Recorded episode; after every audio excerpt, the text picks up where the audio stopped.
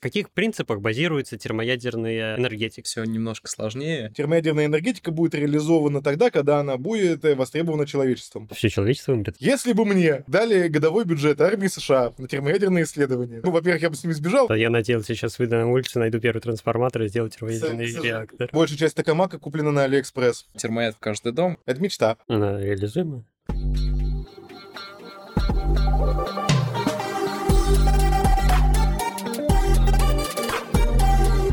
Всем привет, меня зовут Никаноров Александр, это инженерный подкаст. В одном из наших предыдущих выпусков, примерно год назад, наверное, мы говорили про термоядерный синтез. Сегодня мы немного попытаемся развить эту тему. Мы поговорим про токамаки, один из наиболее перспективных видов установок для термоядерной энергетики. У нас сегодня в гостях старший научный сотрудник лаборатории физико-химические процессы в стенках термоядерных установок НИЯО МИФИ Степан Крат и младший научный сотрудник этой же лаборатории Александр Пришвицын. Здравствуйте.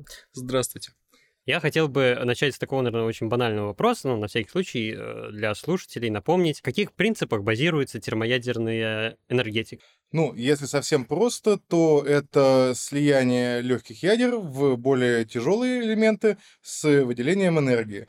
Можно, если рассматривать аналогии, то вот у нас есть атомные станции, в которых мы берем тяжелые элементы, такие как уран, плутоний, хотя, по-моему, плутоний не используется. Они разваливаются на более легкие, с выделением энергии, из так называемого эффекта, дефекта масс. Но при этом есть и обратный процесс, когда легкие элементы сливаются в более тяжелые, тоже с выделением энергии. Если вам кажется, что это странно, потому что и разваливаются с выделением энергии, и выделяются, и сливаются с выделением энергии, это никакой не парадокс, потому что есть железо, у которого наиболее эф- энергоэффективно все. Ну, то есть Степан Андреевич хотел сказать то, что до железа, если по возрастанию атомного номера э, элементам энергетически более выгодно сливаться, а потом уже распадаться. Ну, такое, такая физика, такой, такой мир у нас, Да. к счастью или к сожалению. Ну, посмотрим. Ну и давайте сразу перейдем к нашему сегодняшнему герою, к Токамаку. Что это вообще такое, как он устроен и как он работает? Ну, токамак — это термо... расшифровывается как тороидальная камера с магнитными катушками. Термин, придуманный в Советском Союзе в конце 50-х, начале 60-х. Что-то, что-то такого порядка. По годах. Э, И представляет собой он один из типов термоядерного реактора с магнитным удержанием плазмы. Здесь расшифровка. В- Есть три типа термоядерных реакторов. С гравитационным удержанием плазмы — это наше солнышко. С инерционным удержанием плазмы — это или лазерный термоядерный синтез, такой как, например, National Ignition Facility в США, или термоядерная бомба. Э, И, наконец, с магнитным удержанием плазмы — это, собственно, токамаки, стеллараторы, линейные ловушки и много чего еще. По принципу своего действия токамак представляет собой трансформатор, э, самый обычный, э, с э, вторичной обмоткой, которого является плазма, которая в нем в виде бублика находится. Тут надо уточнить то, что на самом деле все немножко сложнее, и э, как трансформатор на самом деле э, недостаточно энергии, чтобы нагреть плазму до термоядерных температур, э, и используются там различные системы дополнительного нагрева. Это правда. Ну вот, а я надеялся, сейчас выйду на улицу, найду первый трансформатор и сделаю реактор. К сожалению, так вряд ли у вас что-нибудь получится. Плазму какую-нибудь вы получите, но... Или если сумеет камеру сделать. То есть смысл в том, что у нас есть плазма в этом, ну, грубо говоря, бублике, и нужно, чтобы она не касалась стенок, потому что она ее расплавит. В том числе, э, при этом она все равно в том или ином виде стенок так или иначе касается. Э, но да, нужно удержать плазму в некотором локализованном области пространства э, в достаточно долгое время, в достаточно горячем состоянии, чтобы у нас э, выполнился э, критерий Лоусона. Критерий Лоусона. Лоусона. Я еще помню имена. Критерий Лоусона, э, и энергетический выход из плазмы был достаточно большой, чтобы нам это было выгодно и интересно с точки зрения промышленности. То есть смысл в том, вот я немного обобщу, то есть это такой бублик, на котором намотана катушка, по сути, наверное, Да. и внутри этого бублика э, там создается магнитное поле, которое удерживает плазму, чтобы оно не коснулось. Если совсем просто, то да. А ИТЕР, вот этот самый большой, который строится сейчас, ну не самый большой, а вот этот экспериментальный термоядерный реактор, э, он тоже, по сути, токамак. Э, ну, собственно, не по сути, он и есть токамак. И он Э, самый большой, э, действительно. Светра больше. По крайней мере, китайцы утверждают, что светра Да, больше. они еще И американские журналы строить. первого квартеля с ними согласны. Они только начинают его строить, а Это это правда. уже как бы... Но при этом китайцы Значит- обещают его запустить до 30 года. А что это? А, расшифровку не помню. Это э, китайский проект э, China Fusion Экспе- Engineering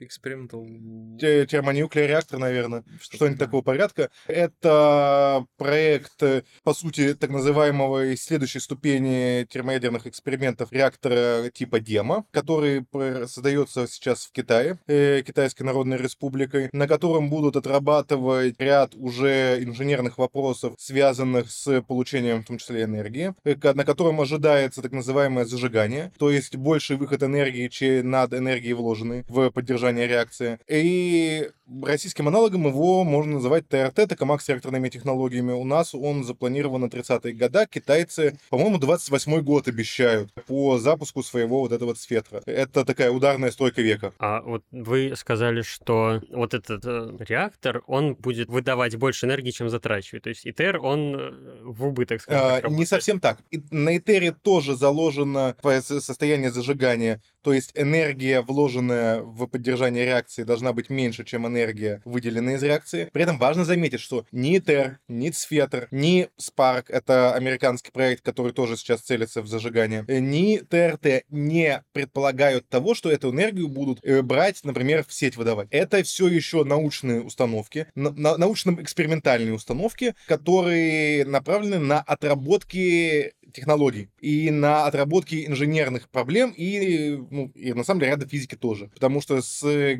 плазменным состоянием зажигания мы на самом деле никогда в жизни не работали. Никто и нигде. Поэтому, да, в Итере тоже будет положительный выход. По крайней мере, они на это надеются. Ну да, планируют там, Q, Q, так называемый термоядерный параметр, как раз отношение вложенной и полученной к вложенной, то есть в 10 раз больше, но э, посмотрим, что у них получится. Что у них получится. Там есть ряд вопросов. А у меня еще такой вопрос касается материалов термоядерного реактора. Я сам своего рода материаловед, и насколько я знаю, то есть в, ре... в термоядерном реакторе есть так называемый, по-моему, срыв плазмы или что-то такое, и там есть, насколько какой-то некий дивертор, э, который как-то должен взаимодействовать с плазмой. И что это вообще должен быть за материал, который должен выдерживать взаимодействие все, с плазмой? Все верно, и вы наступили на любимую мозоль и, собственно, тему наших работ на нашей кафедре. Это взаимодействие плазмы с поверхностью. Действительно, э, существует такая область токамака, как дивертор, куда приходятся наибольшие потоки мощности. И действительно, существуют так называемые срывы, например, элмы, в которых плотность потока мощности может составлять десятки, даже сотни гигаватт на квадратный метр. Э, то есть э, в этом состоянии у нас очень хорошо кипит вольфрам, прям вот взрывается. И есть проблема того, что на текущем этапе, ну, практически ни один материал, собственно,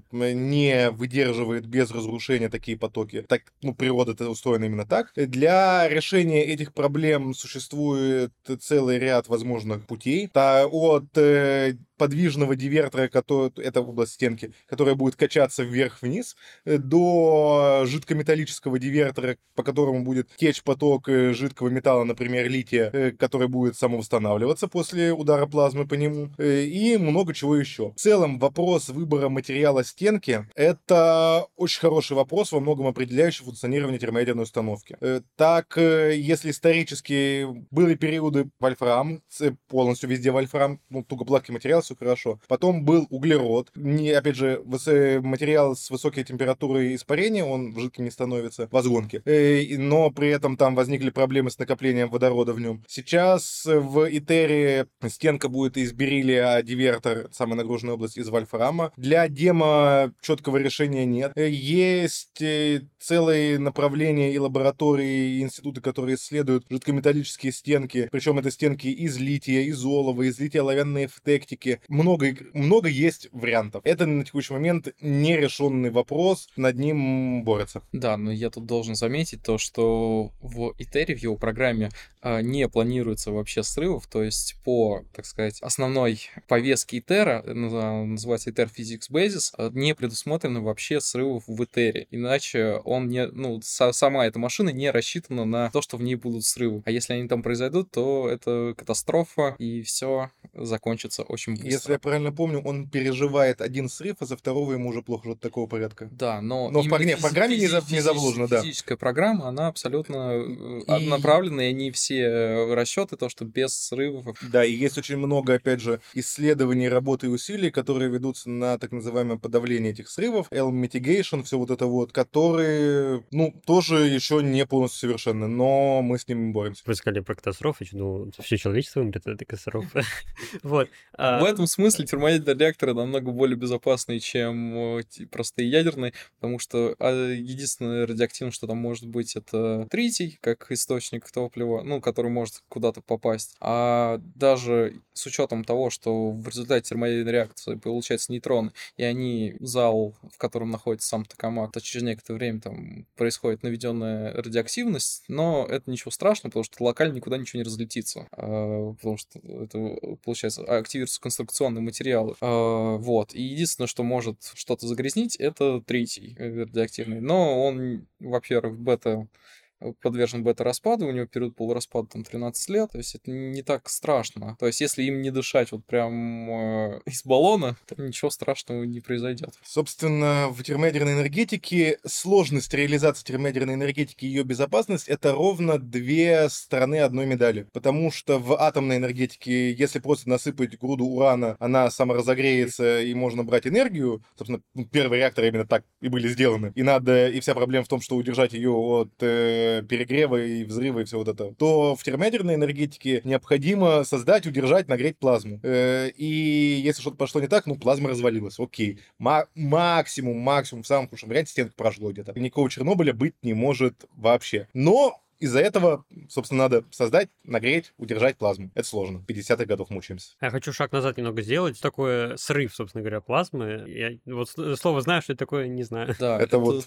Да, э, могу немножко пояснить. Срыв плазмы, то есть, когда у нас плазма, плазма удерживается, она в виде того бублика по ней течет ток, возможно, в некоторый момент времени появление некоторых неустойчивостей чаще всего имеет электромагнитную природу, но не всегда.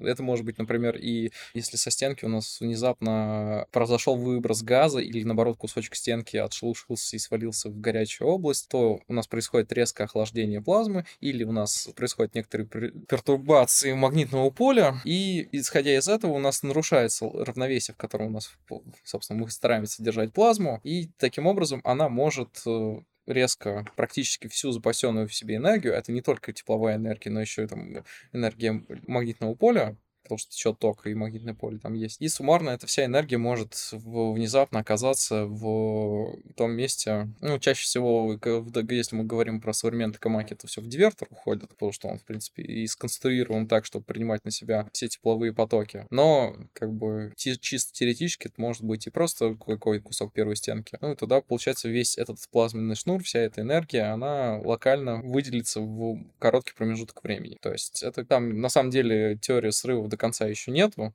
то есть это довольно сложный многоступенчатый процесс, и его описанием вот до сих пор занимаются. То есть есть приблизительно, как это все фен феноменологически, как это происходит. А именно вот теории срывов еще нету. Но это, в общем, страшная штука, и все стараются этого избежать. На маленьких токамаках, ну, в принципе, на современных токамаках это не приводит к катастрофическим последствиям, но уже для Этера посчитано то, что когда, собственно, плазма выйдет из равновесия, это действительно может там чисто физически конструкционно избежать один-два срыва, больших, больших срыва. Вот. Ну, в целом, там еще так можно сказать то, что большие электромагнитные нагрузки на саму камеру. То есть, э, так как резко изменяется ток, у нас э, происходит, получается, на камеру действуют очень большие силы как раз, и она может скручиваться, и не все камеры рассчитаны под такие нагрузки. То есть, они, они оптимизируют там с точки зрения вакуума или еще что-то, но когда у нас там течет мегаампер или 2 мегаампера по плазме, плазме, и она резко приближается и исчезает этот ток, то электромагнитные нагрузки на камеру просто чудовищные, и что может ее прям покорежить. Ну, то есть,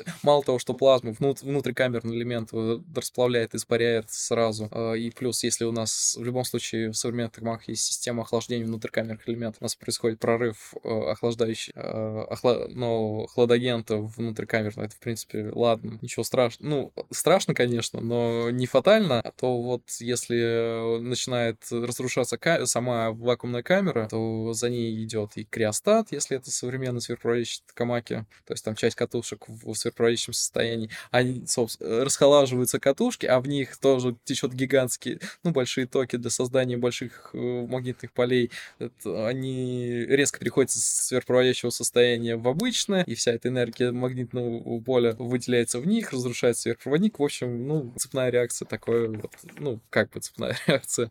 Э, катастроф может быть. Я хочу немного в сторону, наверное, уйти, такой э, немного философский вопрос. На вот эти все термоядерные разработки полмира там тратит огромное количество денег или не тратит, не знаю. Как изменит нашу жизнь термоядерный синтез, когда он будет нам, наконец, доступен? Очень, вот на этот раз нелюбимая, но очень больная мозоль. Сначала про огромные деньги. Бюджет Токамака ИТР, начиная с 82 года его закладки, составляет 22 миллиарда долларов в пересчете на, по-моему, современные деньги. Что-то мало совсем. Это совсем мало. Э, для понимания, если взять наш токамак, Мефист, э, то на единицу объема камеры наш токамак дороже, чем ИТР уже сейчас. Это к вопросу о том, на какие большие деньги тратит человечество на термоядерную энергетику. Ответ совсем небольшие. И, условно взяв годовой бюджет армии США, то мы можем...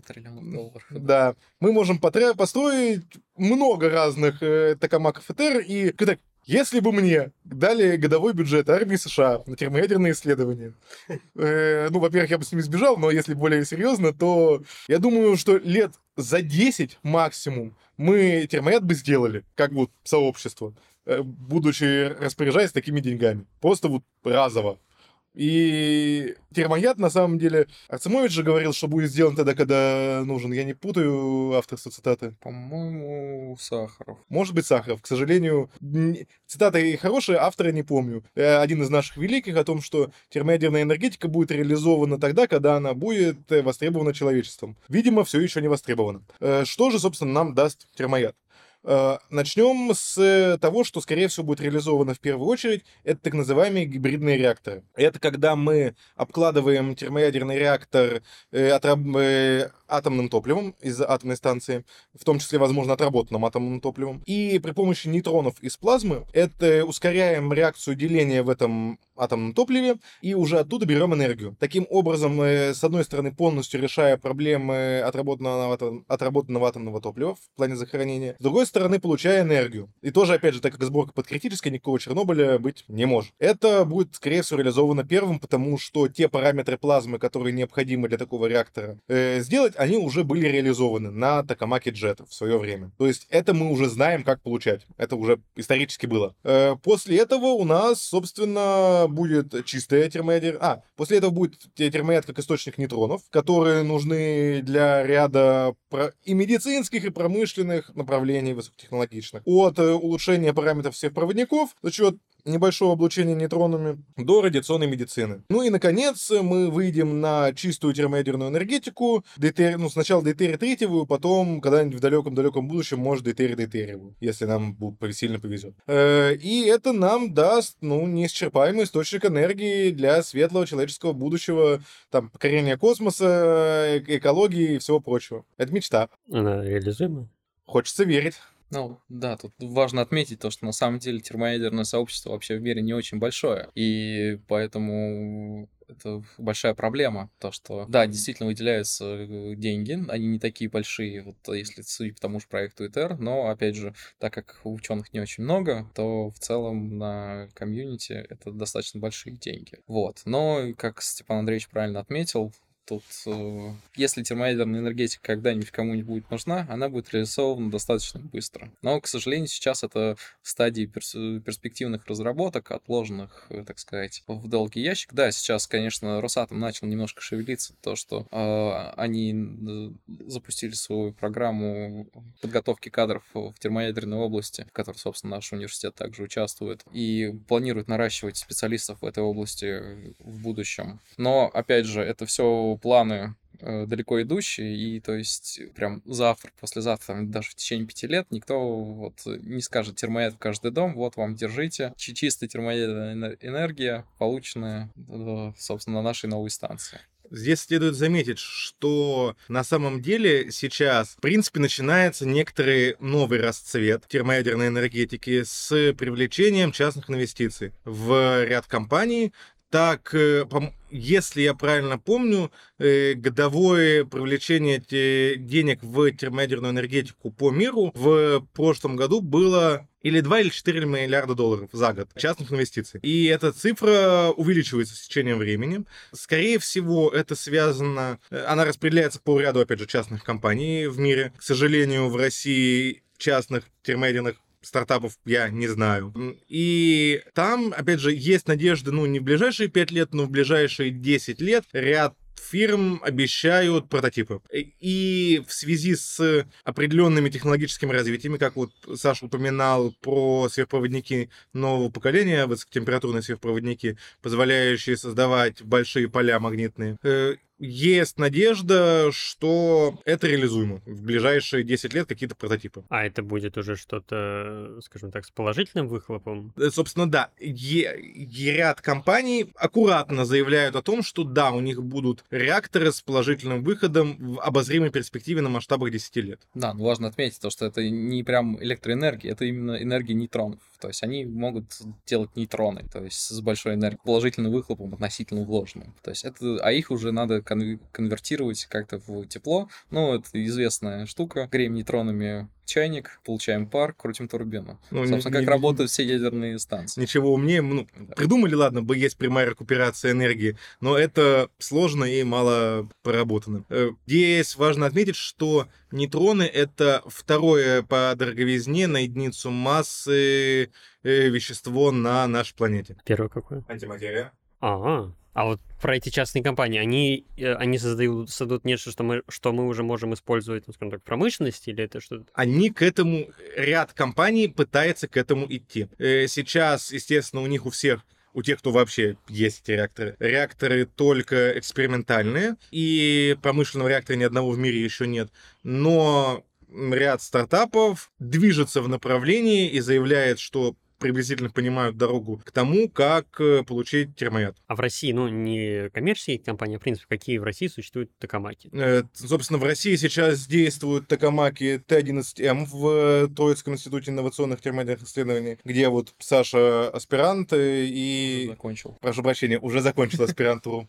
Время быстро летит. Я думаю, я думаю, об этом он подробнее сам расскажет. Дальше это Т-15МД в Кручатовском институте в Москве. Токамак Глобус Союз М2 в Санкт-Петербурге, э, Туман 3М тоже в Санкт-Петербурге, и там еще третий есть, я забываю постоянно название. Не помнишь?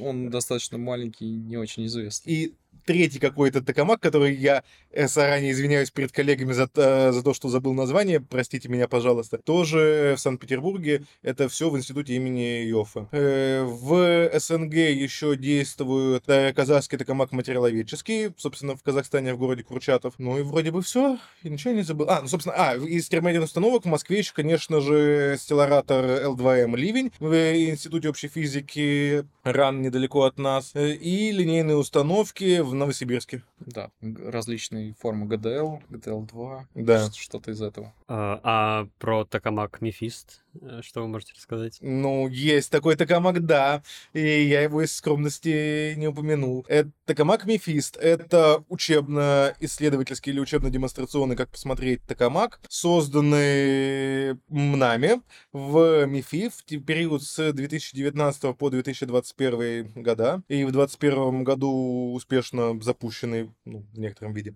с оговорочками. А, научная честность заставляет меня сказать. Сейчас э, он находится на состоянии так, ну, пересборки, потому что в 2021 году, стремясь успеть э, в сроки, заложенные нами финансированием госкорпорации Росатом, Токамак был создан ну, в таком достаточно авральном режиме.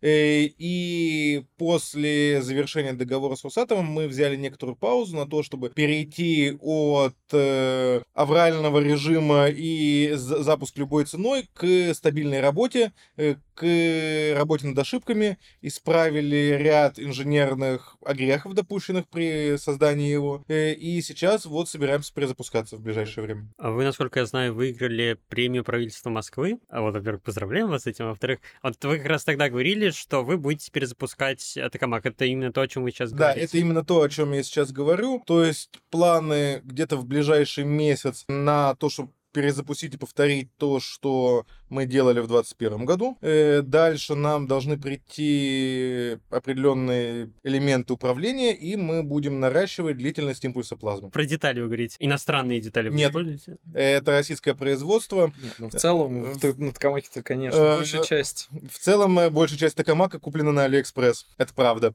Вы его сами, по сути, собручны.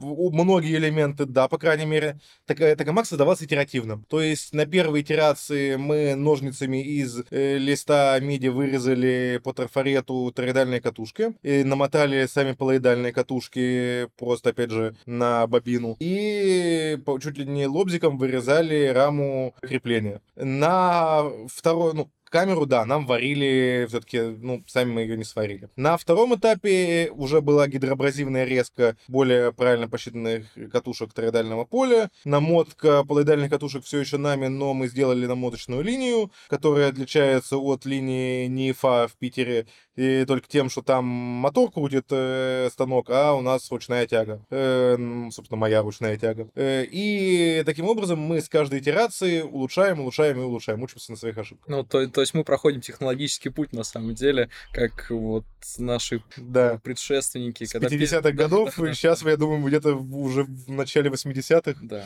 да. где-то так. Ну, в будущем вот даже, может быть, переплюнем, как, так как для следующего Токамака Мефист 1 а, вроде в плане у нас записаны сверхпроводящие катушки, а, которые нам а, обещают наши коллеги с кафедры твердого тела обеспечить. Но так что... Высокотемпературные светопроводящие катушки. И если это удастся, это будет первый в России ВТСП Токамак. Что это будет? Первый в России Токамак с ВТСП катушками с высокотемпературными. Да, то есть сверхпроводящий Токамак в СССР был, это Т7 и Т15, э, старый Т15, они доработали на низкотемпературной светопроводимости, там, не обе олова. Но тут, кстати, важно отметить то, что Токамак Т7, он, его передали в Китай, и он стал там HT7, и потом, собственно, используя технологии этого Токамака, к- китайцы создали свой сейчас самый лучший Токамак в мире, это Токамак Ист, э, и на, на котором получают рекордные результаты как по температуре, так и по длительности. Вот, так что можно считать, что советское наследие, оно живо везде, практически по всему миру. Ну, на этом я предлагаю закончить